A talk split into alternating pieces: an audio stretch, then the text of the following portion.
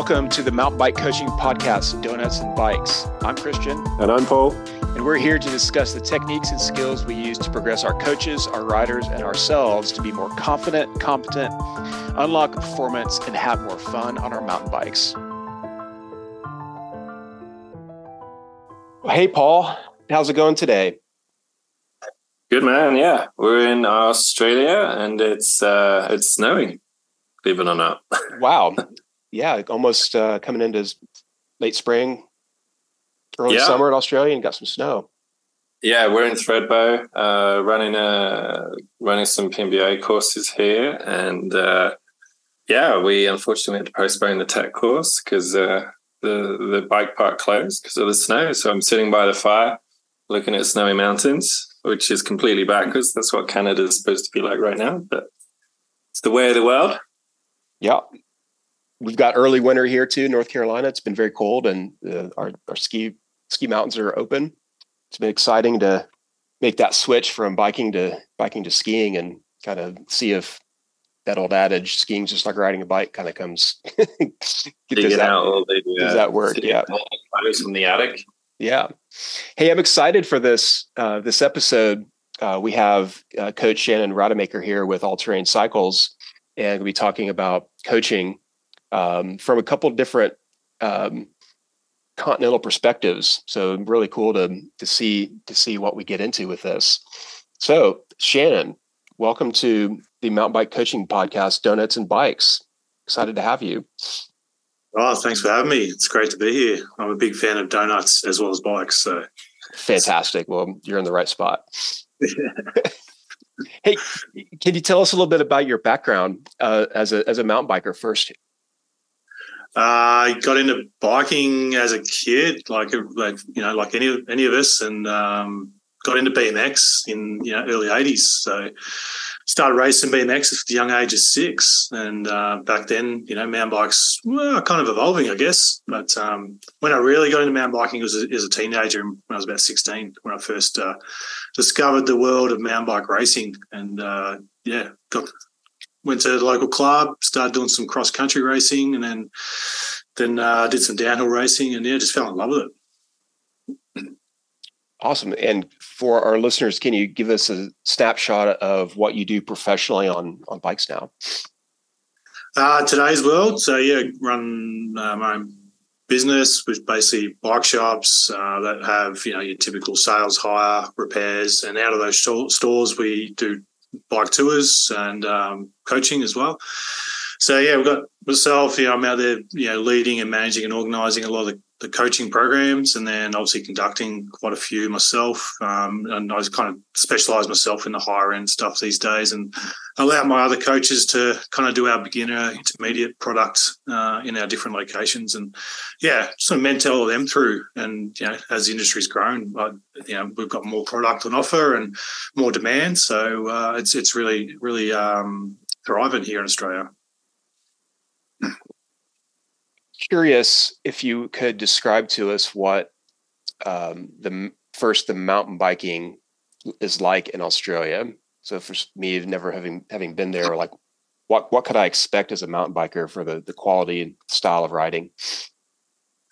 Uh, good question. It's probably a really good mixed bag of riding here. Um, the terrain here is certainly different to any other place in the world. Um, the locations vary from alpine to desert to your bushland to your pines. Uh, soil's always different everywhere you go. Um, but yeah, most of our trails, like, you know, the original tracks were all very raw, hand built stuff. And, you know, that's where a lot of us grew up just riding, you know, these four line gravity tracks or cross country trails where it's all just something we just gone out and cut in the bush. To now there's multitudes of bike parks popping up that's been built by professional builders um, with machines. You know, a lot of a lot of flow with a bit of tack, a lot of jumps, things like that are popping up around Australia. So you, you really got to get the full experience. Um, and of the different trail builders too. Like every trail builder in Australia's got its own flavour. So you, you kind of start to get a feel of, you know, what their style is as well, their trail building. So yeah, it's it's quite diverse. Awesome. What about the mountain bike culture community? What's what's the general vibe with with mountain biking in in Australia? Pretty big. Uh, everywhere you go, wherever there's a trail centre, it's just full of hype. Um, especially in a place like Thredbo, it's definitely you know it's the only place that you know has a chairlift access biking in Australia. So it's we're here just on the opening weekend and it's pumping. Like you know, the people are stoked to be catching a chairlift, riding long gravity tracks. Um, you know, it was, even surprised me. I hadn't been here since last season, and yeah, it was just yeah for opening weekend. It was just uh, a really cool culture vibe. Everyone's just socially engaging. It's good to catch up with friends, high fives, uh, seeing people you haven't seen for a while. So yeah, anywhere you go where there's a major hub or a centre or a bike park here, it's always it's a growing culture of just good times. It's pretty cool. Like for me because I, I, come out like most years to Australia, and I've been riding in Australia since '98 when I lived in Alice Springs for a year, and uh, it's kind of cool because I go away and then I come back, so it's almost like you know the uncle that doesn't see the nephew for a year, right? And right. They're like, "Oh my god, you've grown so much," but like no one else really realizes that the nephew's grown and kind of looks a bit freaky now. Um, and it's sort of the same here like every time i come back like it just you see that change and um yeah i mean if i go back to like late 90s in australia like it was a pretty core scene eh? it was like mm. kind of similar to uk or canada like it was the just the dudes going riding with other dudes kind of scenario it was a pretty core scene but but now like just yeah the other day at thredbo when we were riding on opening day, like it was pretty average weather. And there was a snowstorm coming in the next day. And it was just going off. There were just, I've never seen this many people at Thredbo.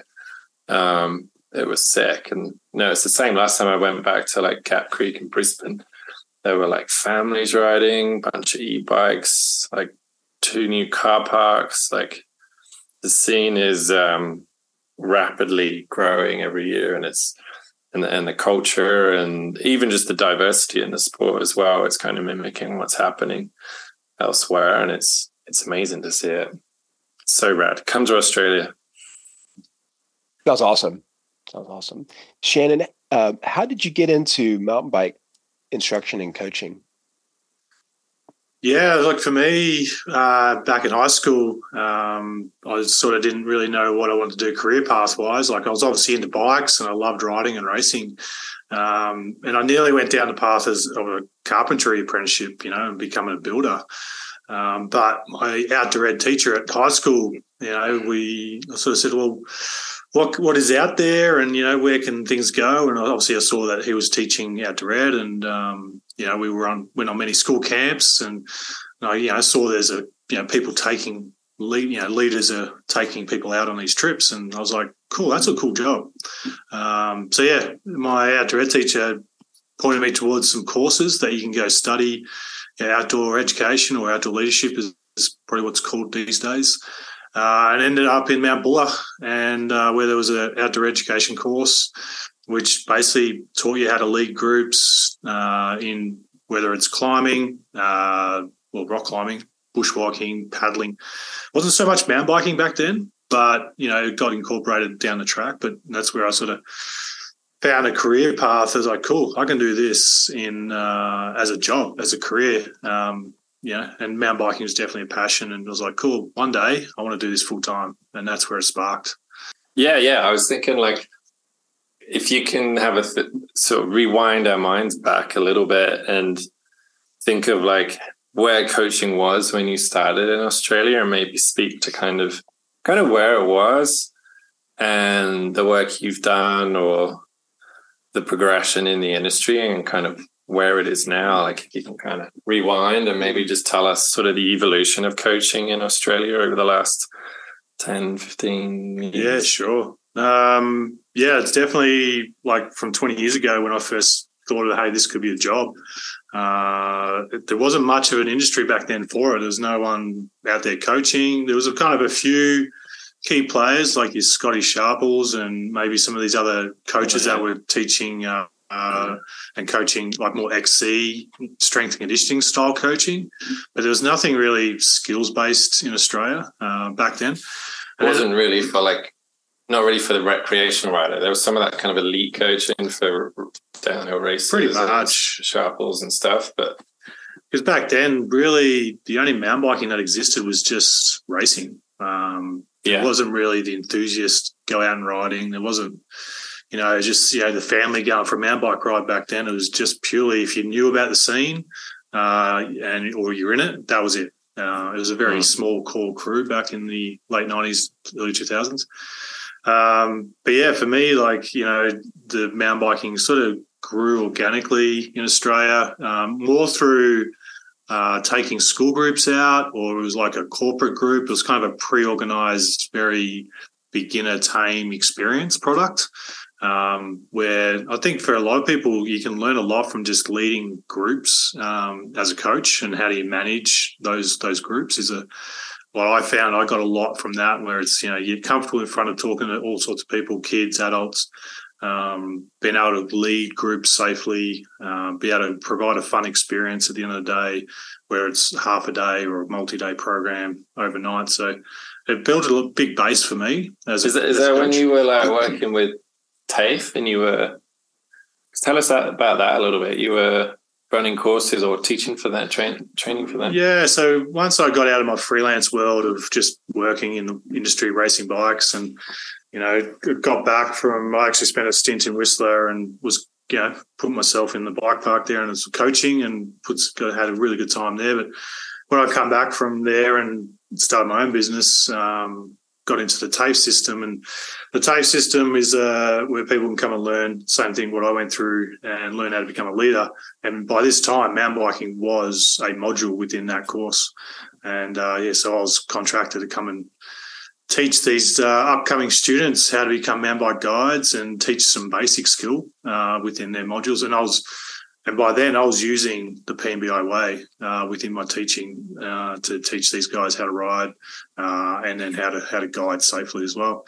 So yeah, that, that and that grew, and so I started to push that into the TAFE system, and I started working for a few different TAFEs and starting to develop, you know, this interest for students to, to hey, this, and telling them uh, there's a career out there in mountain bike coaching and from there, a lot of these students, you know, I, still I employ them, uh, or they've gone on to bigger and greater things, or they're working in industry for other companies. Um, so from that point, you know, the skills based teaching side of it grew as well. Uh, obviously, when I did my first PMBI, and Paul came out from to Australia and had a few of my out direct buddies, and we did a course, and we're like, hey, this is cool. Like, it works. It's cool structure. It's cool content, and then we started using it in our own world of coaching. We're like, this works, and got instant results.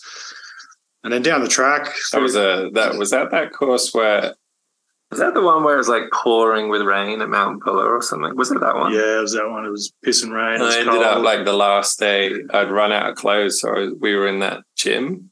Yeah, we end up inside a sports center gym doing maneuvers. Because it's so cold and it was so cold. I think I was like the only thing I had left was a pair of board shorts that wasn't like caked in mud or dry. It was like totally not how you normally run a course, but it was like extreme uh, circumstances. But we made it work. Made it work, and that, yeah, that was that was my first experience to PMBA, and um, yeah, from there it's just like, hey, this is cool. Like, you know, I want to I want to learn more. Yeah. So, hey, pri- prior to your introduction to the the PMBI methodology and, and content, what were you relying on as a as a coach or an instructor in terms of this skills? For, you know, how, how, did you interact with these these um, these groups, these kids? Yeah, I just used what I kind of knew, and maybe what everyone else was kind of saying on how you ride a bike. You know, uh, the good old attack position. You know, like just getting in the attack position. You know, just bend your elbows and knees and ride your bike. Like, um, just lean into the corner, like just the old school methodology that you know none of us knew otherwise how to teach skill, right? So, um, well, and you, you, had such a good background, like you had a pretty elite background in racing, from what I understand. Like that must have helped you in a way, kind of dissect things and figure out techniques because obviously you would have gone through quite a lot of, uh, I guess, and that self analysis to try and race BMX and downhill as as well as you did. Yeah, it gives you a good understanding of you know how I rode the bike, and so I sort of used kind of what I thought I was doing on the bike back then to try and take that to to the world of you know the people out there who wanted to learn and get faster. So, you know, I was running some junior clinics and some junior gravity camps um, prior to you know the world of PMBIA, and for me, I was just going with what I felt confident confident with and what worked. Um, obviously, I was doing some Google searching around the world, just trying to find out information, and uh, learned a little bit with my time in Whistler as well. So I took that experience on board as well, and then sort of just packaged it all together to what I knew before I, you know, went and jumped on the PMBI course. And yeah, I mean, it works. It kind of works, and it did work. And then sometimes you're like, oh, it didn't quite work, so you kind of end up just tweaking or adjusting, you know, to make them faster. Um, or just stronger on the bike. But yeah, once that PMBI stuff got into my head, I was like, wow, this is this is it. And uh, from there, it just was like, cool, I want more, and and the coaching just got better. For sure. Do you all? Sorry, Kristian, you go. Okay. Uh, do you all remember in you know, any of the from the '90s the um, printed mountain bike instructional books, how tos? Do you all remember seeing those? Early in the. I, I, I hmm. don't really, but I like I I remember just just like every man bike magazine for me growing up was like a mini Bible. So like I would read those things cover to cover, and you know they always had you know every now and then they'd have like a how-to article or a lot of time i would just look at the the pictures i would just kind of study the pictures and look at like what position they were in or how much they were leaning the bike or where they were pointing their knees or I, I, don't know that's just sort of how my brain worked i kind of I read the articles but a lot of it i just was was visual for me i just i think i kind of learned a lot about technique just by watching videos and and my buddies and and looking at pictures in magazines mm. i don't know what yeah, some of those how tos were interesting to read back then. Like, you know, you're reading it and you're like thinking, well, as a writer too, I'm thinking that doesn't sometimes it makes sense, sometimes it didn't make sense. Yeah, so you totally. kind of like yeah. taking parts of what did make sense and putting it into your own coaching world. But for me, yeah, I, I think I was I was just doing it by feel, what I knew as a writer, like how I rode the bike. And then I was at that time trying to articulate it in words to to teach it. Um, but yeah, back then those how tos, and yeah, back then that was the only way we we didn't have you know internet that had or YouTubes, and we didn't have all these Googles. It's a TikToks, TikToks, and, you know, um, whatever that is. We didn't have all these interactions that we do now, right? So back then, magazines was the only way in Australia to connect with the rest of the world. So yeah, and I was always trying to get the latest mag and read all up on the products, and you know, and then every now and then there was some how tos from you know some pro riders, and then I think uh, even like local legend uh, here in Australia, Jared Rando was doing some how tos, and he still does a few today. Um, and every now and then you get some other random that does a how to, and even still to this day, you read them, you're like, hmm, yeah, not sure if it, it, actually works that way. Uh, but to the reader, the you know the unbeknownst to their knowledge, they're just kind of like, oh wow, cool, I'm gonna try. Yeah, it's so, crazy. Like I read thinking about this now, like I read a magazine last year. I won't, I won't say names, but it was an American, popular American mountain bike magazine, and it was last year. So it was 2021. This isn't like 1995 or something. And in the article, it was literally saying, um, "Be careful of using your front brake. Try not to use your front brake." because you might go over the handlebars which is like, oh my god, this is like 30 years ago. And then the other the other thing it was saying was, you know, when it gets steep, lean back. I mean, it was shocking. I was like, really? Like this is this is 2021 and like one of the biggest mountain bike magazines is still like putting out this nonsense basically but well, but you, you still I won't go down that road I'll get I'll go start getting like steam start coming out of my ears if I go down that but, road but, but there, there's a there's a phenomenon there with with how knowledge gets passed passed down and disseminated where that's you know this um, popular sayings and that somebody sees it somewhere then they they tell their friends that's what you do. You get you lean and get back. And you know you still yeah. hear it you hear it on the trails all the time. You know it's, it's it's really wild just to see how that just those things just continue to linger you know throughout our our, our culture. Yeah, I mean, even when we were in Canberra last week, and you just hear, you know, the average Joe going for a run with his mates, and they're like, you know, it's kind of self-teaching each other, and they're like, "Yeah, just go faster," you know, yeah, go fast and pull up, you know. So, well, and then there's that sign there next to the drops that, with a picture, and it says like, as you go off the drop, just lean back. Yeah, yeah, and you're just like, no, that doesn't work. really, there's on a on a sign in a in a park in a bike park. Yeah, the picture in it. I mean, it, the intention is great and it's meant well, but yeah, uh, you know, it was it just wasn't consulted with a with a proper coach. It was, yeah, but we see those quite a bit. Thanks for listening, everyone. Hope you're enjoying the podcast. If you want to learn more about us, please check out our first episode, which digs into who we are, what we do, and our background in coaching and mountain bike industry. You can also check us out on Instagram at Donuts and Bikes or at our podcast, the Mountain Bike Coaching Podcast.buzzsprout.com. And now back to the show. Paul, maybe this is a an interesting segue to talk about um, PMBI, the kind of the consolidation of, of of the six skills, and you know why why that is of value to to the coaching world, because we're talking about all these these different techniques and magazines, and you know one of the books I learned from was this William Nealy mountain biking. If you remember these cartoon books, you know he was a North Carolina yeah. North Carolinian in the, you know ninety two. Yeah I remember seeing that book in my cubbyhole when I was working in North Carolina. Like it's yeah, it's very camp kind of kind of oriented yeah. oriented, but the there's there's a, di- a, diagram in here of a front wheel skidding for turns and how to do this and you know um, using your cha- yeah.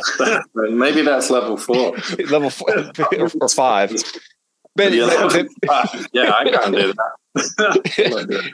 But the, the, the point is like there's there's there there were there were so many of these how to it was very overwhelming. And Shannon like you you mentioned when you took the PM, PMBI level 1 when I took the level 1 it was like this moment of clarity. It's like oh yep.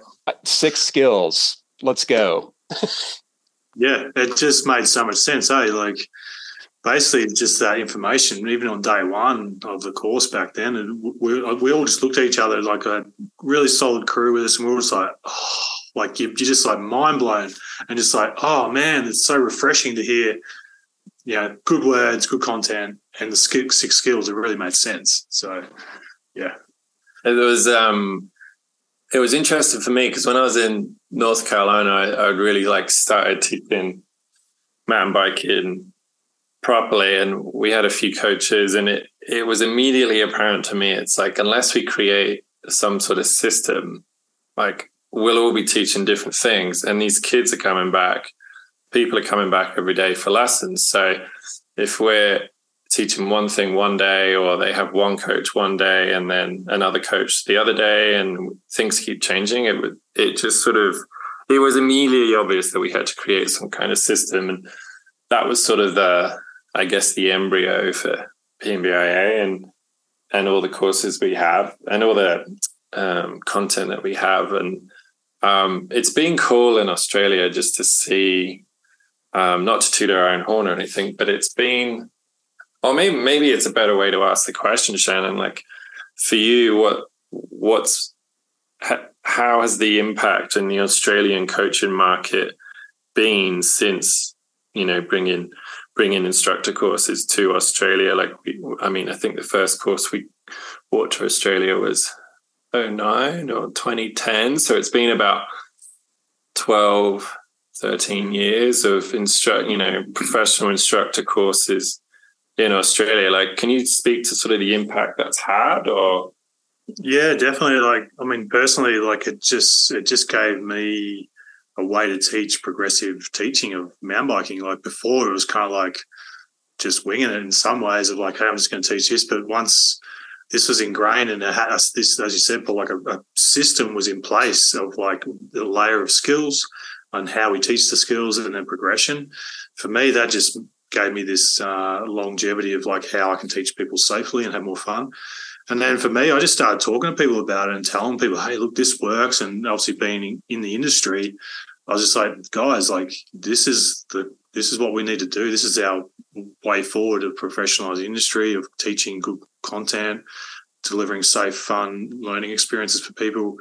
Uh, and yeah, from there, I just started to sell more industry. And um, and once everybody else, you know, the other courses have occurred, more people are just saying the same thing. They're just like, wow, this is great. And then from there, it just kind of grew. A lot of word of mouth, and it just became word of mouth. And I think you know, just for me, like the believability of the the product, and then obviously the instant results once you use it. It's it's easy to you know tell other people like you know word of mouth is your best selling tool, selling tool and for me, I just started telling everybody else and um, you know friends or other industry people, and started to try and feed it out there more. And yeah, I think for now in Australia, like it's become the go-to course. And years later, you know, if we think what was say twelve years ago, you know, for now, like every state in the country wants it. Uh, clubs want it. Uh, businesses want it. Um, there's huge demand for the courses because they know there's progression, which is what people want uh, return of customers, um, good experiences. So, all in all, that qualification now gives people confidence to deliver quality products. I think that's a good word, like confidence. Like for you as an operator now, if you're if you're either partnering with another operator or bringing in a coach, like how how is that for you as a as an operator now compared to say like 10 years ago like is it that there's just a larger pool of coaches, or is it that there's just you can trust the coaches, a bit of both? Like, yeah, it's a bit of both. Like, you know, if I know someone's done a course, I can easily employ them because it's been the same quality, you know, course that, you know, it's been taught for years, right?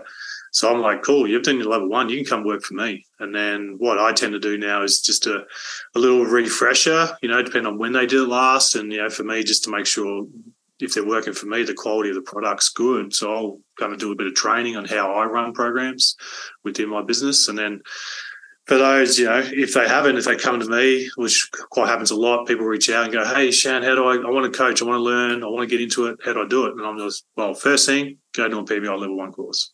Um, you know, get yourself first aid ticket. You know, so I give them the first, you know, point of call what they need. And then, hey, once you've done that, then you've got a job.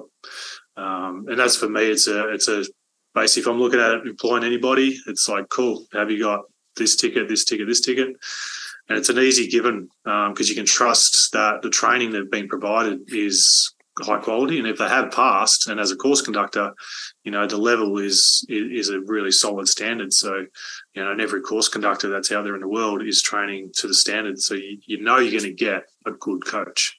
So um, you know, it makes it easy for any business, not just mine, but any business mm. to go, cool, I've got confidence in you to employ you to do a good job mm. because, you've done a PBI course. I mean, that's what's cool now that like when I come back to Australia now, it's, it's, it's not just sort of two or three operators. There's, there's, there's a, there's way more operators, but it's not even that. Like I look at some of the operators like Joe and Matt and Cam and, and even down with what Reese is doing at Medina and like it's the quality of operators mm. too. Like every, every and I think partly because there's that culture of like like now there's a culture of what what's acceptable standards if you're going to come into this industry? What are the prerequisites? If you're if you're going to go out there and teach biking now there's a culture and the, the culture itself almost kind of creates that self uh, policing where everybody knows that like you should be certified,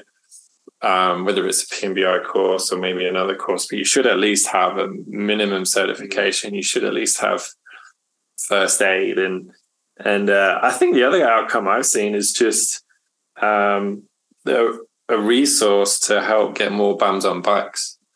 Like I think I think trail centers and trail building, and we talked a little bit about this in our last podcast. Like the development and progression of trails has really helped make mountain biking more fun, more accessible, more inclusive. Um, but I think at the same time, coaching has has had a huge, mm. Huge hand in that. Like, how would you sort of pair the coaching with the trail development the last few years? Like, have you seen the two really sort of connect, or do you feel like it's really been more just the trail development, or more the coaching, or have you seen kind of the two mm. evolve at the same time? I think in their own worlds they've evolved, but Yeah. they've never come. They've never crossed paths. Yeah, I just think that we, as the coaching world, or any kind of tour operator that runs tours or experiences coaching on mountain bike trails, yeah, I think there's a we need to connect somehow with the builders, and you know I've had some chats with you know a company like World Trail and just sort of say, hey, can you guys start thinking about or maybe talk to us operators on how we use trail centers because what we're finding is it's actually quite hard. You've built this wicked product for the rider, but it's actually hard to operate on. So to coach or you know like skills parks are in the wrong spot. Um, the well, access- like like here with, in Thredbo the other day, like Yeah. when I talk about that one. Yeah, it's a good example. For instance, like you know, you got this amazing bike park, but for coaching, say higher end uh, skills development like jumping, the first jump really or tabletops that looks like a sessionable area is halfway down the trail, and you have to ride, you know, a pretty solid blue flow track to get to it before you can actually teach.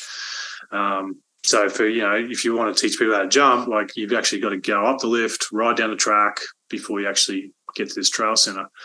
Um, whereas, yeah, it'd be nice to it was at the bottom of the lift or at the top of, or somewhere where it's more accessible to and away off the track. That where people can, you know, coaches can session uh, a jump park without other riders bombing past you. That's key So- too, and, and not even just for coaches, e- even just for riders. Yeah, it's a safety thing, right? Yeah, because I was saying in the last podcast, like f- e- even if you just forget coaching and students, if if but if you want to make something just safer for Joe blogs Mm. uh, to go learn on, then it's going to be the same thing. If if there's some jumps off to the side, that rider, whoever she or he is, can can feel safe. They can session a couple of jumps without you know being in the middle of the trail.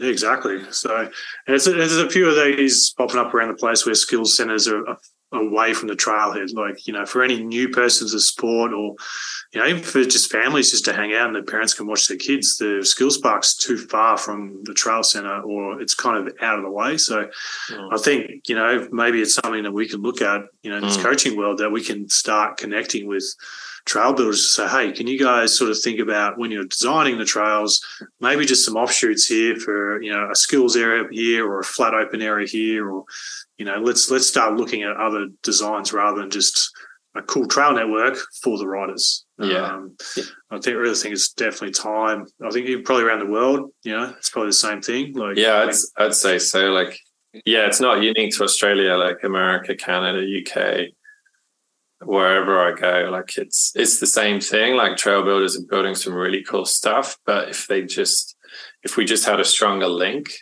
it wouldn't cost any more to Mhm. build it to make it more suitable for learning or coaching. It wouldn't it wouldn't change the cost of it, but it would work better for more people. Definitely, definitely would work. And as there's more operators popping up too, like you know, Yeah. so many more people, so we need this space because at the Yeah. moment, like I'm at Mount Buller, for instance, where I operate a lot of the time, we have a, a pretty big women's festival, but we're limited by the trail network and the space we have to use. So we can only get to a certain capacity before there's too many coaching groups on the trail. Mm. So because there isn't any pullouts, it's all just single track. It's either up or down. So and there's not much space on the side of the track to session. So we're kind of hit a limit now. Like we would love to do more, but we can't because the trail center actually doesn't allow us to do more. Mm. So and if, if say another operator was up there on the same weekend, there's just no space. Mm. So there's definitely some challenges there in the world as you know, coaching's growing and then, you know, bike parks are growing and there's demand for coaching's growing. So it's yeah, It's it's a cool thing. It's a it's a good problem to have. a It's great- so uh, Great Hey, problem Kristian, to have. like it, it kind of just as Shannon was talking there, it kind of made me think like it, in the US, from your perspective, like how has does what Shannon's saying is that is that mirroring what you're seeing or hearing in the US? Um, you know, if you had to compare, you know, put Australia and the US on the table and compare them both, like either from just coaching perspective, like how would you sort of weigh the two together? I think we are. It's especially. I mean, my perspective is obviously rooted in North Carolina, um, primarily. So we're starting to see the intersection between the two that that we're, we're, we're talking about here, and I think that what's happening is that the the land manager, the property owner, the resort owner are starting to come around to the idea that built the trails need to be built to the base, um, the, the base customer, you know, of, of what what you're trying to grow as in terms of the product. And so I think that we're we're starting to see an understanding that it's not just the elite riders and the and the gnarly trails that need to be built, but you know, how can the the resort the trail system be used for teaching and for people to grow and and um, appreciate the sport even more. And so we're we're starting to see that on some on on public lands and a bit of, a bit on the on the, the private resorts as well here. And I, I think that this will is the way forward. I honestly, I, I mean, it, it it has to be um, that that recognition that we've got to get people into the sport and to do that, it's got to be safe and it's got to be predictable. We need some consistency with you know how, how the jumps are sized and and all that, and and ways to for our, our the coach the coaches the operators to actually to do their work in a way that makes sense. Mm-hmm.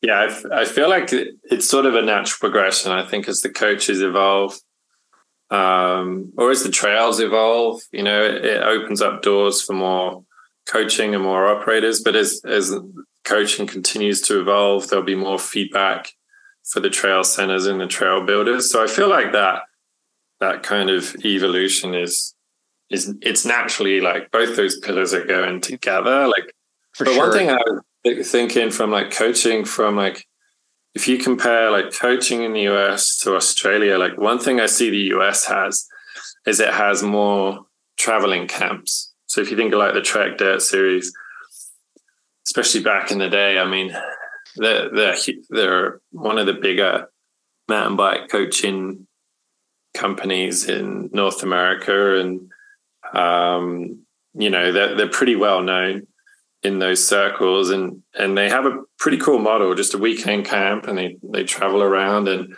ladies all ride with Lindsey Richter. They have a similar model now. Um, and I think programs like that have really helped increase the inclusivity of mountain biking, and but not even that, just the the, the reach, the availability of a coach. So I think that's something Australia hasn't yet um, had. Like you know, maybe there's a idea for you there, Shannon, but but well, can you, Paul- you're familiar with Trek Dirt series, right? And like is there a reason why you think maybe like Australia hasn't seen uh, an operation like that yet? Or if it did, like, would that really help coaching or the availability of coaching in Australia? Uh, it certainly would help and drive that, you know, because they, they're kind of a fun environment to be in, right? And you kind of, yeah. people kind of like attract, get attracted to those environments. But yeah, it's like a weekend. Yeah. Um, like I've been running a gravity camp at Mount Buller for over 10 years, you know, and it's a camp, it's three days. And it's in Australia, it's very hard to kind of replicate that because you don't have some of the trail centers aren't ready for it or the demand's not there. So there's definitely been an idea of mine to try and take my stuff on the road. Like I, yeah. I was actually here at Thredbo back in 2019 talking to him about bringing my camp to Thredbo as well. Yeah. Because it has the same sort of products and feel. You, know, you can stay in a lodge, you get catered for all the coaches. It's all that inclusive like environment yeah. and you've got the trails to cater. Yeah. Um, so yeah, I mean, obviously we got hit with COVID and the world turned upside down, but certainly, yeah, it's just time and patience. Like I've got a million ideas I'd love to do that I've seen overseas, mm. but just Australia's not ready for some of that yet. And particularly we don't have the coaches, like even for me to run the gravity camp, to have high quality coaches there. Yeah. pretty rare at the moment. We need we need more like level two and level three certified yeah, yeah. and most of those now who have got certification have their own business, so they're kind right. of doing their own thing, which is cool. But I I bring them into my products to go. Well, I know you're good. Yeah. I want you on my product as well. And yeah, so I'm working with the other coaches in Australia to try and grow the scene, and they're they're more they're like yeah I'm there Shane because they want to learn and be part of this environment. Mm. So eventually, I'd love to have you know go to you know, bring it back to Thredbo, you know, have a crack, and then you know Canberra. You know, I've spoken to the crew there, and then yeah, go to these centres that now have enough product and an environment to do that. I think I think the other challenge Australia has is just its sheer size. Like it's massive, it's massive, it's huge. So I think sort of a traveling roadshow in, in Australia inherently has a couple more challenges with just costs and logistics. But I, I, I definitely think it's it's a my feeling is that it's definitely uh, ready for it fairly soon. If if not now, then fairly soon um, for a product like that.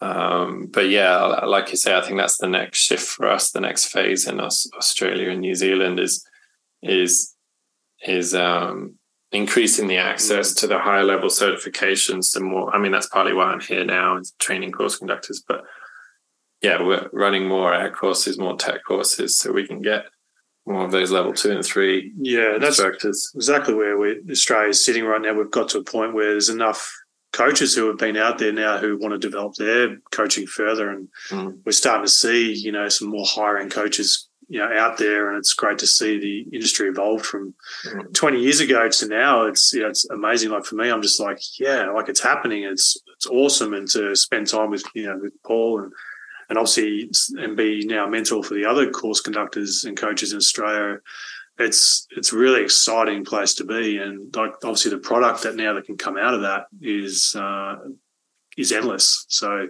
because we have more bike parks, we have more trail centres that are legalised. Um, there's more supported services around these parks in Australia, whereas before they were just a trail network with nothing there. Yeah, So yeah, it's like the infrastructure's there now. infrastructures around them. Um, Australia's more uh, accepted to the bike culture now. Like you know, ten even just ten years ago, it was kind of like a, a new thing. So was- Yeah. you had to tread water a little bit about how much you did push. Yeah, Whereas now it's like every council or land manager is, acceptable accepts mountain biking. and Yeah. they kind of want it. Like it's Yeah. now it's a want, it's a need. We want it. It's they get that it's, it's a- good for the community. it's a tourism driver. Yeah. It brings money. Uh, It's not as perceived high risk as it used to be. Like, you know, back in the 90s when we were like, mountain biking sick, you know, you got Bender jumping off cliffs and DVDs and you're seeing right. it's just huck, huck to flat. Because that was the perception, right? Like for us, like, and for me, I'm like, whoa, like, did that guy just do that? Or that's cool. Um, but, you know, that's the image that mountain biking did set back in the 80s and 90s. yeah, that Whereas- extreme, that extreme. I never liked that. That whole Yeah. extreme thing that always bugged me. You know, so when you see all the, the North Shore videos that come out, and a lot of my inspiration came out of Canada, right? So Oh yeah, all those videos, and you know, from those guys that developed them, that pushed the boundaries of, of mountain biking. Yeah. That's what I grew up watching. But now people have got access to trail networks, and they're like, "Hey, mountain biking's quite fun. It's enjoyable. It's safe. It's yeah, there's these green tracks now and you know when you got trail centers now coming closer to population in australia it's now created this environment where people want to learn um, and i've been waiting and waiting for years for this market to occur in australia to start you know that they want to come hey i've just bought a bike i want to get a lesson to learn how to ride it Thanks for listening, everyone. Hope you're enjoying the podcast. If you want to learn more about us, please check out our first info episode, which digs into who we are, what we do, and our background in the coaching and mountain bike industry. You can also check us out on Instagram at Donuts and Bikes, or our podcast website is the mountain bike coaching podcast.buzzsprout.com. All right, back to the show.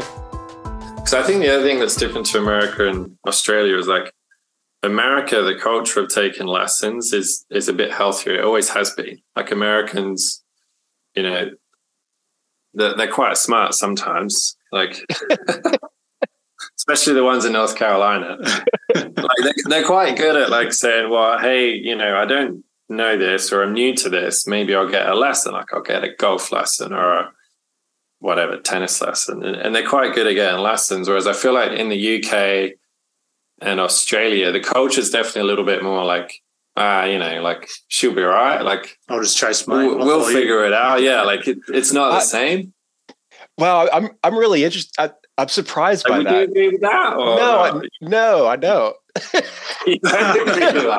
You don't agree with that? Yeah. I, I think I mean my perception was that you know in th- all my trips to Canada the the instruction is more accept open and accepted there hmm.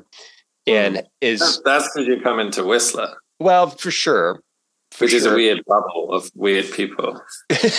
Def- definitely that that being said though the I I do think you're right about in some arenas like golf and perhaps skiing Americans are, are very much more open to to take a lesson but the availability Yeah. of, of bikes you know and historically like in North Carolina we it wasn't until very very recently that we had anybody doing any instruction like Mm. in, or let alone coaching and Mm.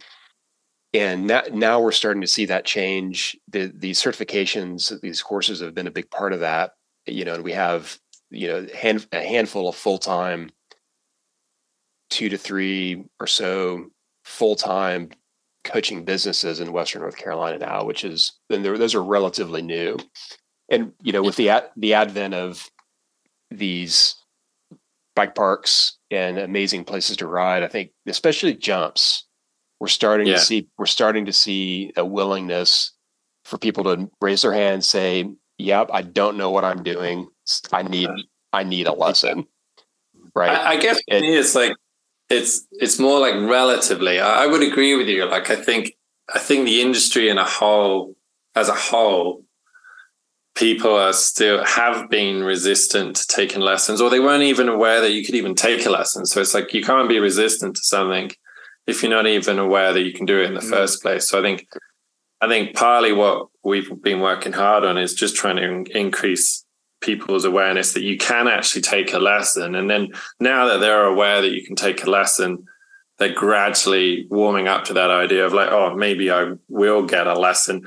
I just think they're a little bit more open, relatively speaking, in the US compared to Australians in the UK. Like, definitely a little bit more like head in their sand here, a little bit. But It, takes takes a little bit more convincing. I guess some of the experiences of reasons why people come on lessons with me or with with my crew.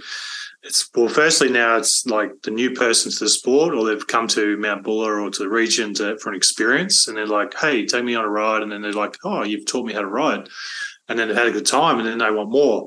But then on the other side, I've got riders who have ridden for years who have never thought of having a lesson, and then you know they're like, "Oh, you know what? I should take a lesson just to find out," and then blows their mind. Like riders, like have been riding for twenty years, yeah, and I've taught them some simple things, and I've just given them one or two things to think about, and next minute Yeah. their writing's just changed. Like, and they're like, "Why did I not do that twenty years ago, ten years ago, five years ago?" And like, if I had known that knowledge then, I would have been progressed my writing. So. I think it Well- just takes a a little bit of a, a push, and sometimes, like I find, once I've done one lesson with someone, they're now telling their mates, and they're like, "You've got to do this," and then their mates see their writing improve, and Yeah. so I think that word of mouth once again is kind of how it's working in Australia, and then uh, as the industry is growing and professionalizing, people are more receptive to go, "Hey, I need to go get a lesson," or they've bought the bike, they've started riding, they've maybe had a crash or two, then they're thinking, "Ah, yeah, I think I need to learn how to ride my bike properly." So it's getting there. I think we're in this phase right now where you know, Australia in particular is, you know, people are getting lessons. With a lot of companies are now doing after school programs. You know, it's become part of the norm now of after school, you go and do your bike program. So, you know, that's cool. you know, and that's really kind of the growth right now in Australia is the I amount wish we had that when we were kids. Well, we kind Right. of did. We went on our own. just did ourselves. Yeah. Just build jumps and Right.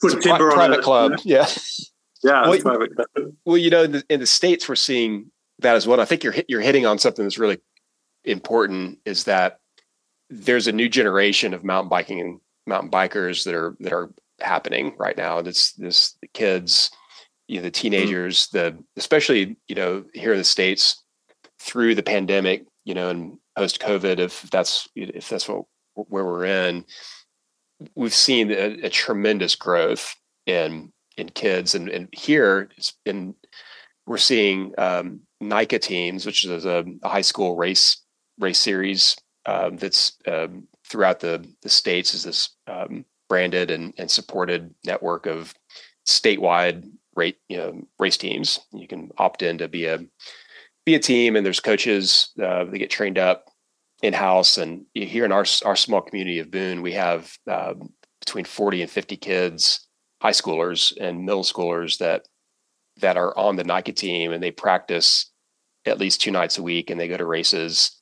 And so cool. it's it is cool. You see, you're like genuinely seeing kids learning learning to ride their bikes on a local trail system and you know from age eight or seven to um, riding the hardest trails that same system three four years later right and you're, you're getting to, getting to see that I, think the phenomenon around it is we're we're the, the instruction is becoming visible and progression is becoming yeah. vis- visible and to parents you know they're seeing starting to see um, a mountain bike club or the NICA or whatever it is, like soccer, you know, or yeah. or other ball sports. It's it's sport. it's and it's it like when we you know when we were coming into mountain biking, it was this rogue activity out in the woods, and nobody really knew what it was unless you're on the inside.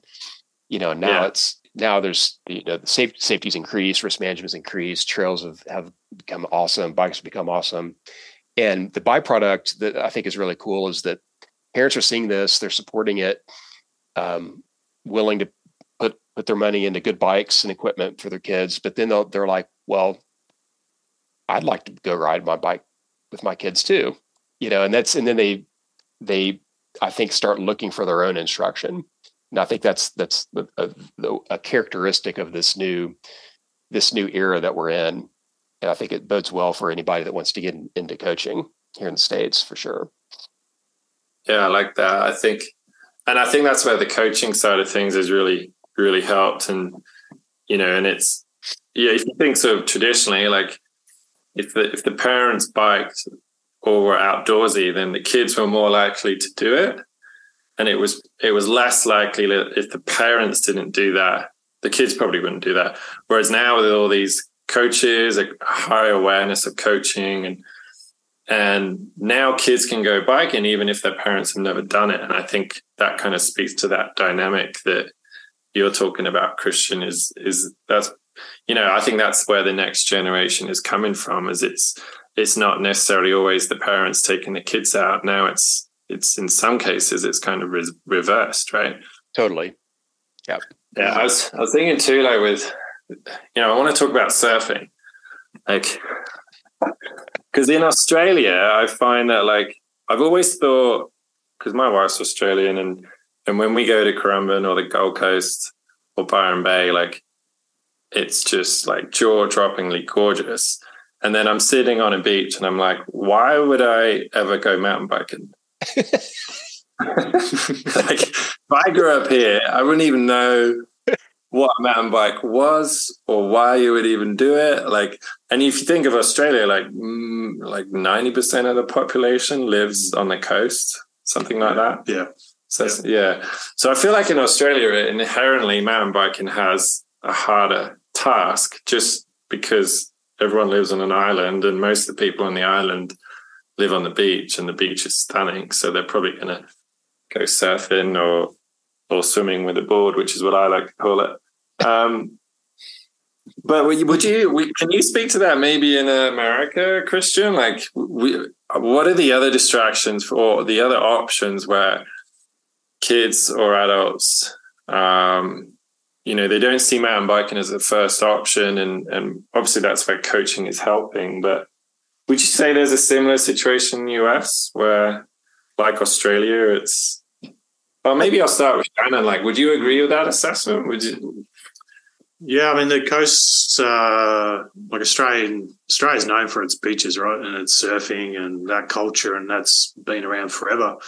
I think biking now, like back in the day, was you had to drive endless hours to the mountains to ride, um, whereas now bike biking is sort of coming to the population where there's little urban bike parks are popping up, so it's starting to get in front of people's faces a bit more.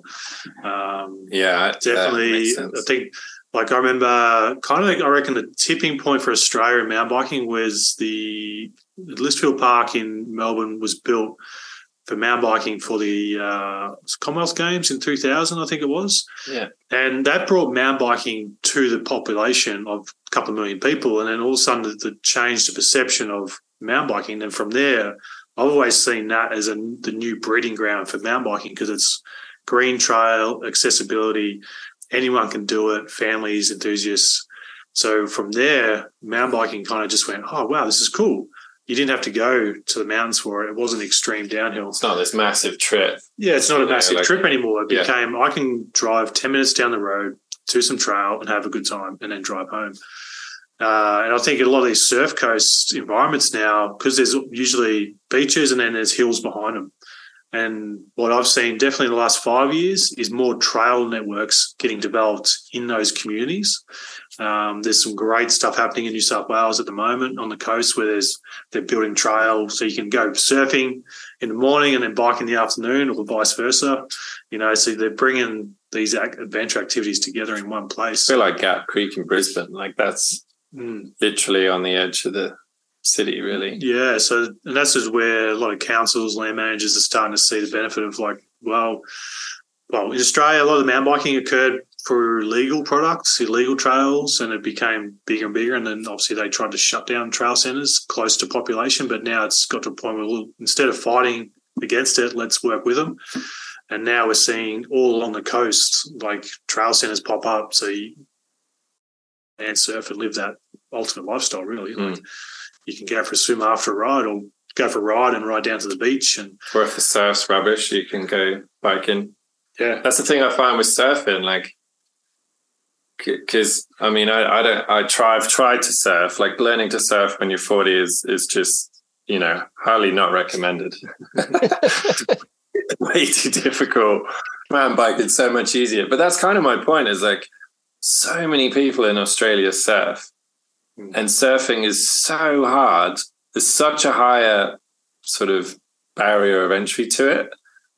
And I'm thinking, God, if all these people surf, like a mountain biking's there and it's on their doorstep and arguably it's way easier. Like you know that kind of shows that there's this really healthy active population. If we can maybe steal some of those surfers turn them into mountain bikers a little bit you know and then they've got something to do when the surf is shitty or the water's full of jellyfish which seems to happen all the time in australia. Um i know is that is there a similar kind of paradigm in the US with that, like compared to you know other sports that are kind of competing with mountain biking? Well, I think that there's a host of competing sports. You know, at any given school, there's middle schools and high school are full of you know pretty much any kind of sport that a kid would want to want to do. And I think to Shannon's point, though, our, the, the biggest thing I've seen is the access. You know, and yeah. not and, and not having immediate access. And if you're, I think case in point, um, Boone is a great case study in this. In, the, in this 2006, when I started teaching at the university here, I could count the number of people that mountain bikes regularly on under a two dozen. Yeah, you know, in, in our in our area, you know, in, in 2006, you know, and we're on the edge of the national forest. We have you know world class backcountry remote trails you know, all between here and Asheville and to Brevard, and it's you know amazing terrain. And if you wanted to go ride there, you needed to know where to go, and you probably needed somebody to take you, right? And so the the the the, the group of people that did that was very very small. There certainly were no no kids doing it.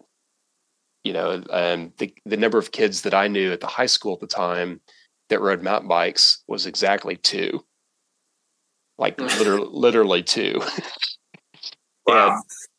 and, and on a regular basis. I'm not sure those kids had had bikes, but you know, and it and it wasn't you know in our county that our our our our government officials and that's in our tourism agency decided to create a mountain bike park um, specifically for tourism as a as a tourism amenity, and um, the side effect of creating that was an amazing place for locals to um, realize that they were part of a mountain bike community.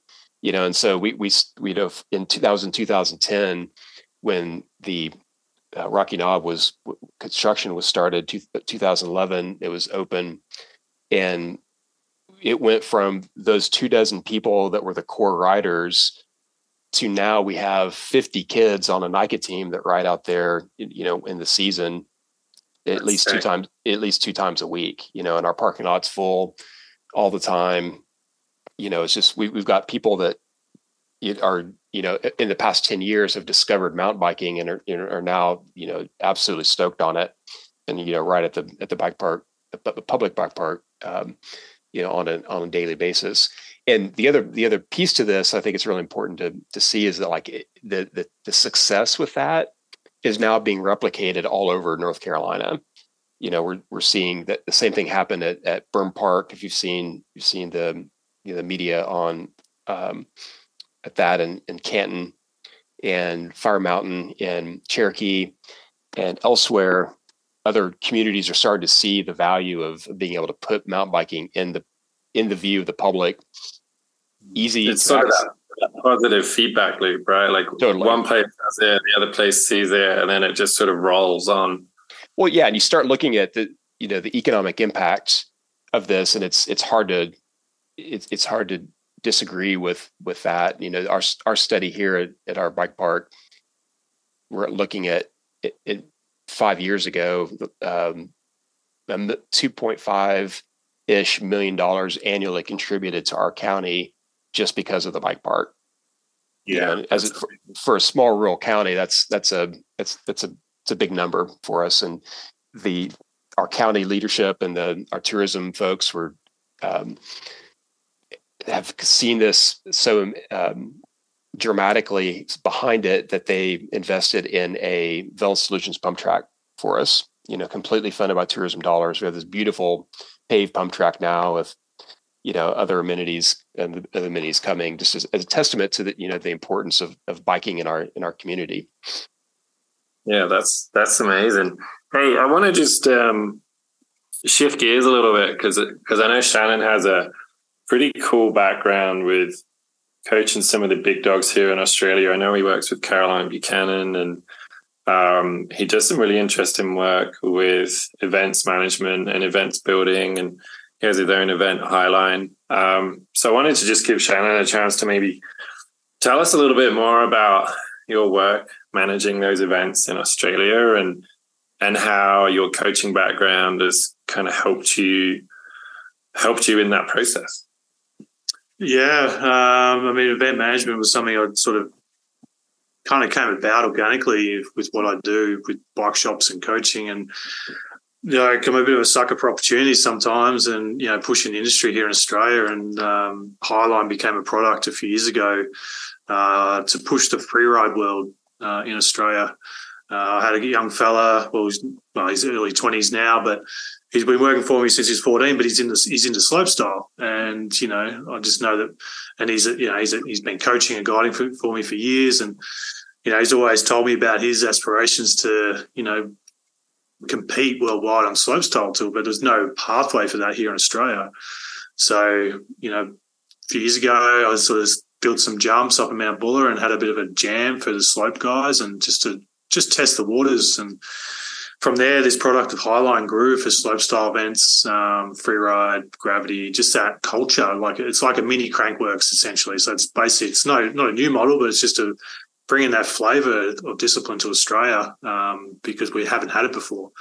This is kind of like what we're talking about timely with the coaching world, but this timely discipline needs to be pushed. So I invested my time and effort to build these courses myself, um, design the product, design the event, um, everything from the back end to the front end and manage it all. But you know, part of my motivation is to develop riders in this area uh, of freeride. You know, and for me as a coach, it's testing my ability of an area that you know I guess we can look at maybe in the future is how do we teach freeride? Like how yeah. you know, it's I'm using all my skill set and experience of what I know and how I ride and how to teach jumps, for instance, and then isn't it just like watch this? Yeah, just follow me and just just tip your head back. You know, like just how you flip and just, rotate. Just dip your shoulder. Just just Yeah. So, you know, for me, it's a it's a really exciting opportunity to build this product. But at the same time, I'm creating these camps. Like we we did this women's freeride momentum camp with Caroline Has. Um, that was that at Highline. that was at Highline Yeah. to develop women in the sport in Australia. So we got 10 girls turn up.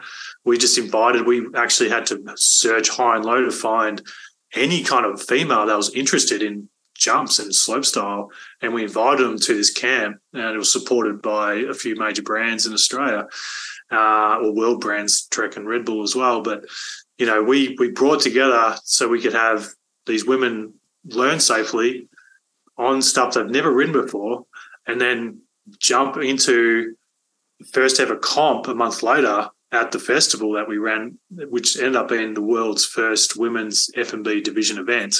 That's sick. And Wow. so we created this environment, you know, for me to have that was a goal achieved to have a development product uh, in freeride. But also I've got the gravity product where I can coach as well. But at the same time, I'm building the park so I can have uh, trainable, ter- well, usable terrain to train on. Because that's what I've found everywhere I've gone. I don't have like networks that are actually usable to train people on the way I'd like to, like jump proper jump lines, you know, drops or trail that you can actually highlight skill on. So Um, how did your like coach's mind influence the build process? Like what are some examples? Uh, perfect example. Uh, if we talk about size and shape of jumps, you know, like obviously we know and we speak about how to ride it, but then I'm like, well, I want to build to that size and shape for the speed. So that that in my mind as a coach, is like, well, I know what the perfect tabletop looks like with a jump. I want to have that perfect transition and, and look and feel of a ramp and a lip. Whereas you go to a lot of trail centers, you generally end up with a transition and maybe a ramp or especially in Australia, we don't have very well built jumps. Um, so then another yeah, example, that, that makes sense. Like, because we in in in PMBI we talk a lot about the three S's, like size, shape, and um, speed, and how those three S's kind of work together. Mm. Because a lot of the time, I'll find a jump that's like the right size, but it's the wrong shape. Yeah. or it's the right size and shape, but it's it's the wrong speed. The trail is too fast for that size and shape. So the the trail builder hasn't really they factored in one of the S's, but they haven't factored in all three of the S's. yeah, that's a perfect way of looking at it. And that's the way I see it. And just as a rider, I understand what speed I need for a size and shape of a jump. So building jumps and for instance, other products like, you know, not just building raw track that amplifies position and, and grip. So people have to get low and wide or have to angulate at the same time to highlight stability through Big, turns. big flat corners. Yeah, just lots of open, higher speed, flatter turns, which Yeah. you don't see anymore. Um, No. And then, My uh, my favorite trail was in Blue Mountain in Ontario, and one year they just got this green ski run. It's just a grassy slope, pretty mellow pitch, and they just pegged in left and right hand turns all the way down this massive green slope. It was like yeah, still to this day, like one of my. I think someone got really hurt on it, and they had to shut it down because people can't deal with flat corners. yeah, But it was like one of my favorite yeah, yeah. tracks. Anyway, sorry. No, that's it's a good point because like flat turns are becoming less existent in trail centers. They're all banked or supported, or there's like lots of room to you know just to lean in. So. Uh, and like some of the feedback I had in the first downhill race I had I held up there is that people said, "Oh, you really have to use your skill to ride this track." And I was like, "Yeah, goal achieved." I was like, I Yeah. wasn't just going to build a fall line track where you just pure gravity's going to pull you down.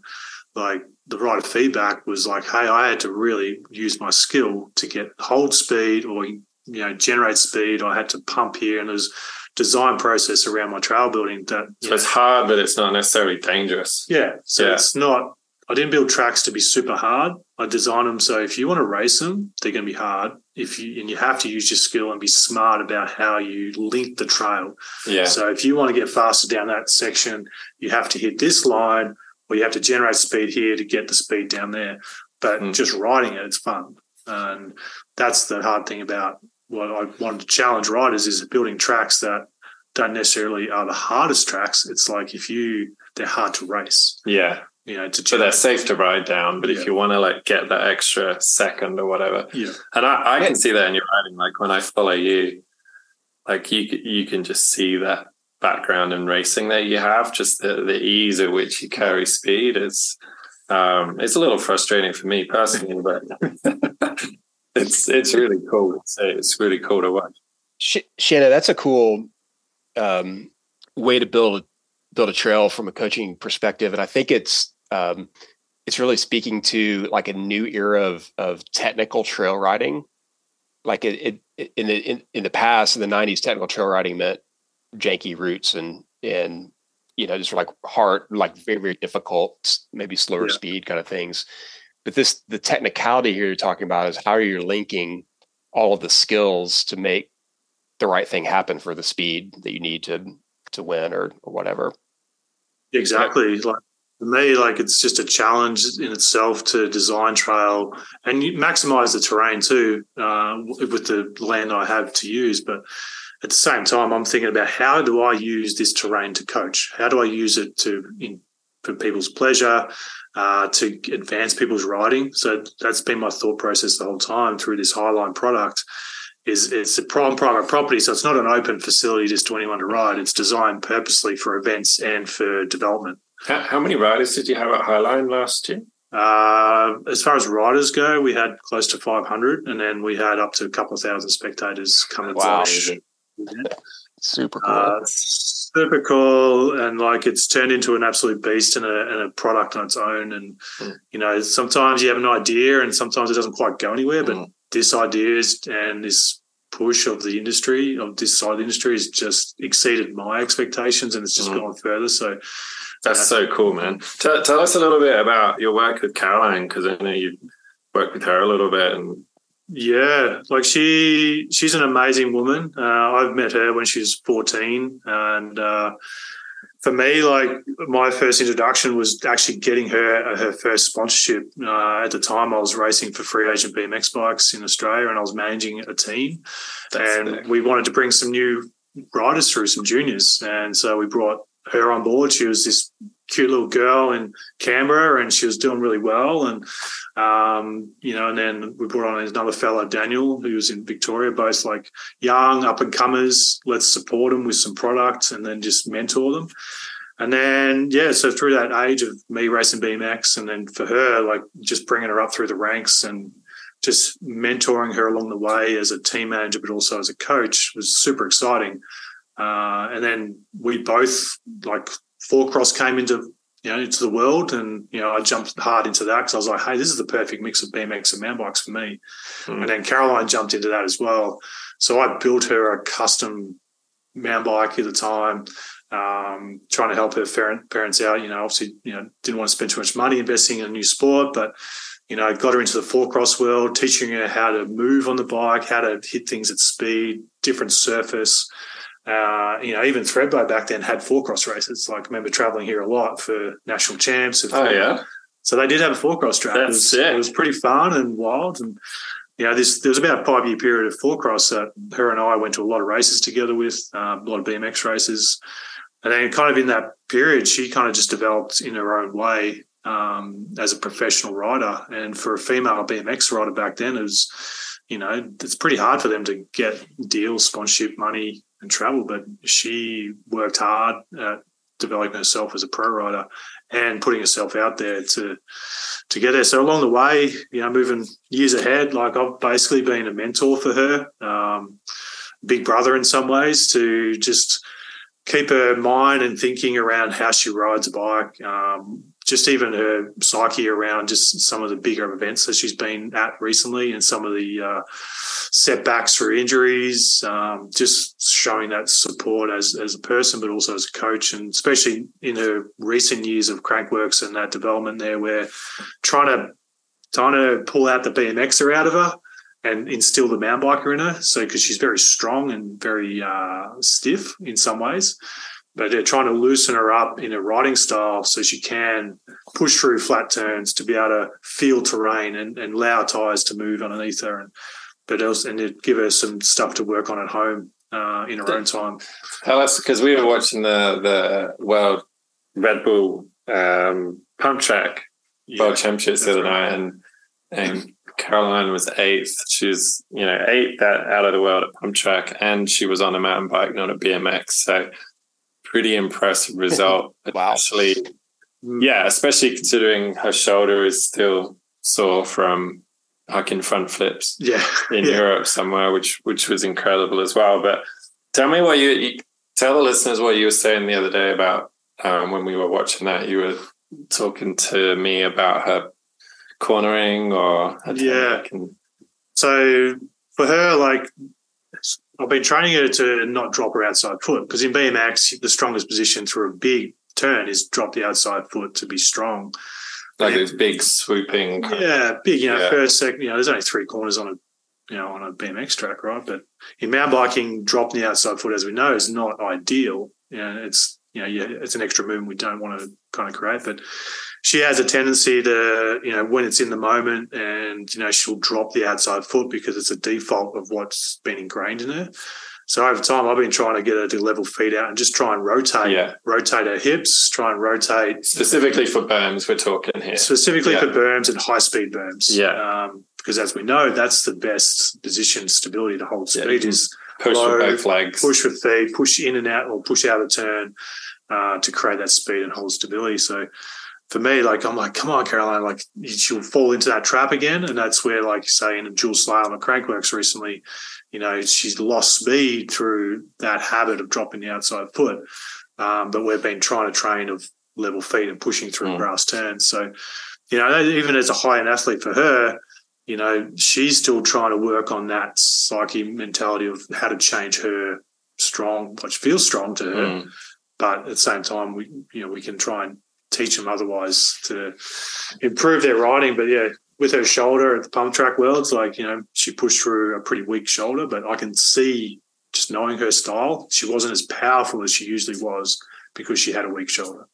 Um, Yeah, you could see that. She she looked yeah. She didn't have that usual just brute power Yeah. that she usually does. that sort of attack mode. Yeah. Yeah. And she's come off a big season, lots of injuries, and just you know Queen of Crankworx, which is you know one big box she's ticked and been thriving for That was amazing. years. And you know to come back and sit in third with lots of points, and then to you know strategize through each event at Crankworx Rotorua, like she just had this game plan and she stuck to it, and she you know and that's what it takes Yeah. in the world of athletes these days is like strategizing, knowing your strengths and weaknesses on the bike. How do you plan your race to get those points to win? You know, gold overall. And She she's a phenomenal athlete. She did she did incredible this year. Hey, just just for a little coachy chat, like when when are there times where you where you say to Caroline or your other students like when can they drop their outside pedal? Because for us, we're always like pros and cons rather than absolutes. So just just for the sake of our listeners, when when would you flip that around and say, hey, you know, maybe we can drop our pedal there? Uh, yeah, it's such a big topic, eh? Everyone- Yeah, we, we could do we could do a whole podcast Well, I'll try and keep it short um, pedal, when when and if to drop the outside pedal. because I think, as we know, as coaches, we get asked that question all the time. I know. Yeah, And, and how, I just know they're going to be listening, going, "Oh, so I'm not allowed to drop my outside pedal." You are. It's more just Yeah. when and how much. yeah, so naturally, we're going to the feet will drop, our outside will occur. It's not a purposely done thing, but to purposely do it is flat off camber high speed turns.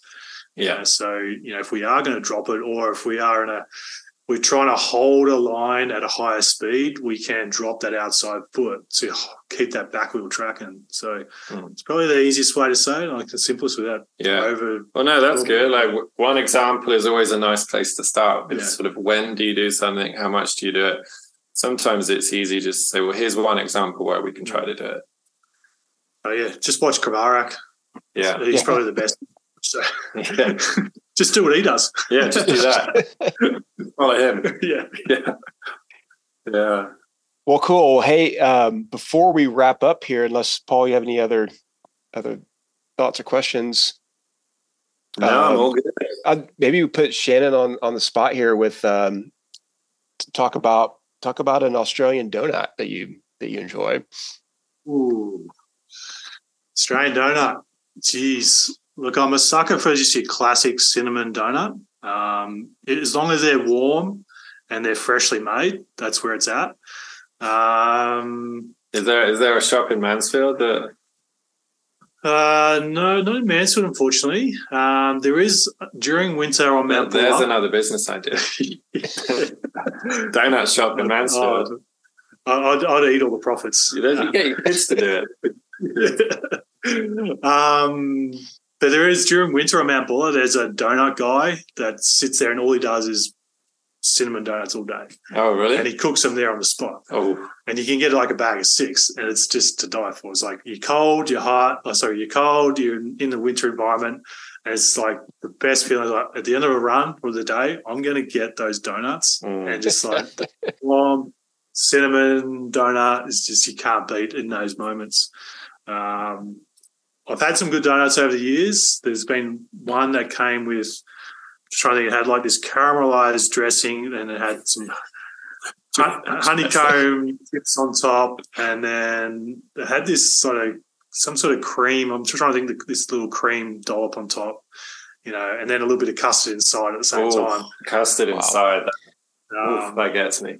Well, so Shannon, yeah, you're, you're proving you're proving the point that that donuts are healthy because because uh, they make you happy, and happy is healthy. Yeah, so, there we go. we should we should print up T-shirts that says that. there you go. Yeah, I love it. All right, y'all. That brings us to the end of this episode of the Mountain Biking Coaching Podcast. Uh, we hope you enjoyed this discussion with Shannon Rademaker, All Terrain Cycles. Shannon, um, where can people get in, in touch with you? Yeah, you can jump on the All Terrain Cycles website and there's emails through there or our socials and also for the Highline, mtb.com.au and through the Highline socials too. So, yeah, you'll find me at the other end of those. Sweet. Well, thanks. Um, everyone, thanks for listening. We hope that this has added some value to your own coaching practice. And if you have any thoughts or questions, leave them in the comments for us. Otherwise, be safe, ride smart, and we'll see you on the trails. Thanks for listening. We hope you enjoyed the show and that it sparked some ideas for your writing and your coaching. As always, our approach to coaching is on pros and cons not rights and wrongs. And with that in mind, our podcast is meant to be more of a conversation about topics and techniques rather than a final say in how to ride or how to teach. As always, please take care if using or applying any of the techniques discussed in this podcast. Stay safe, ride smart, and we'll see you next time.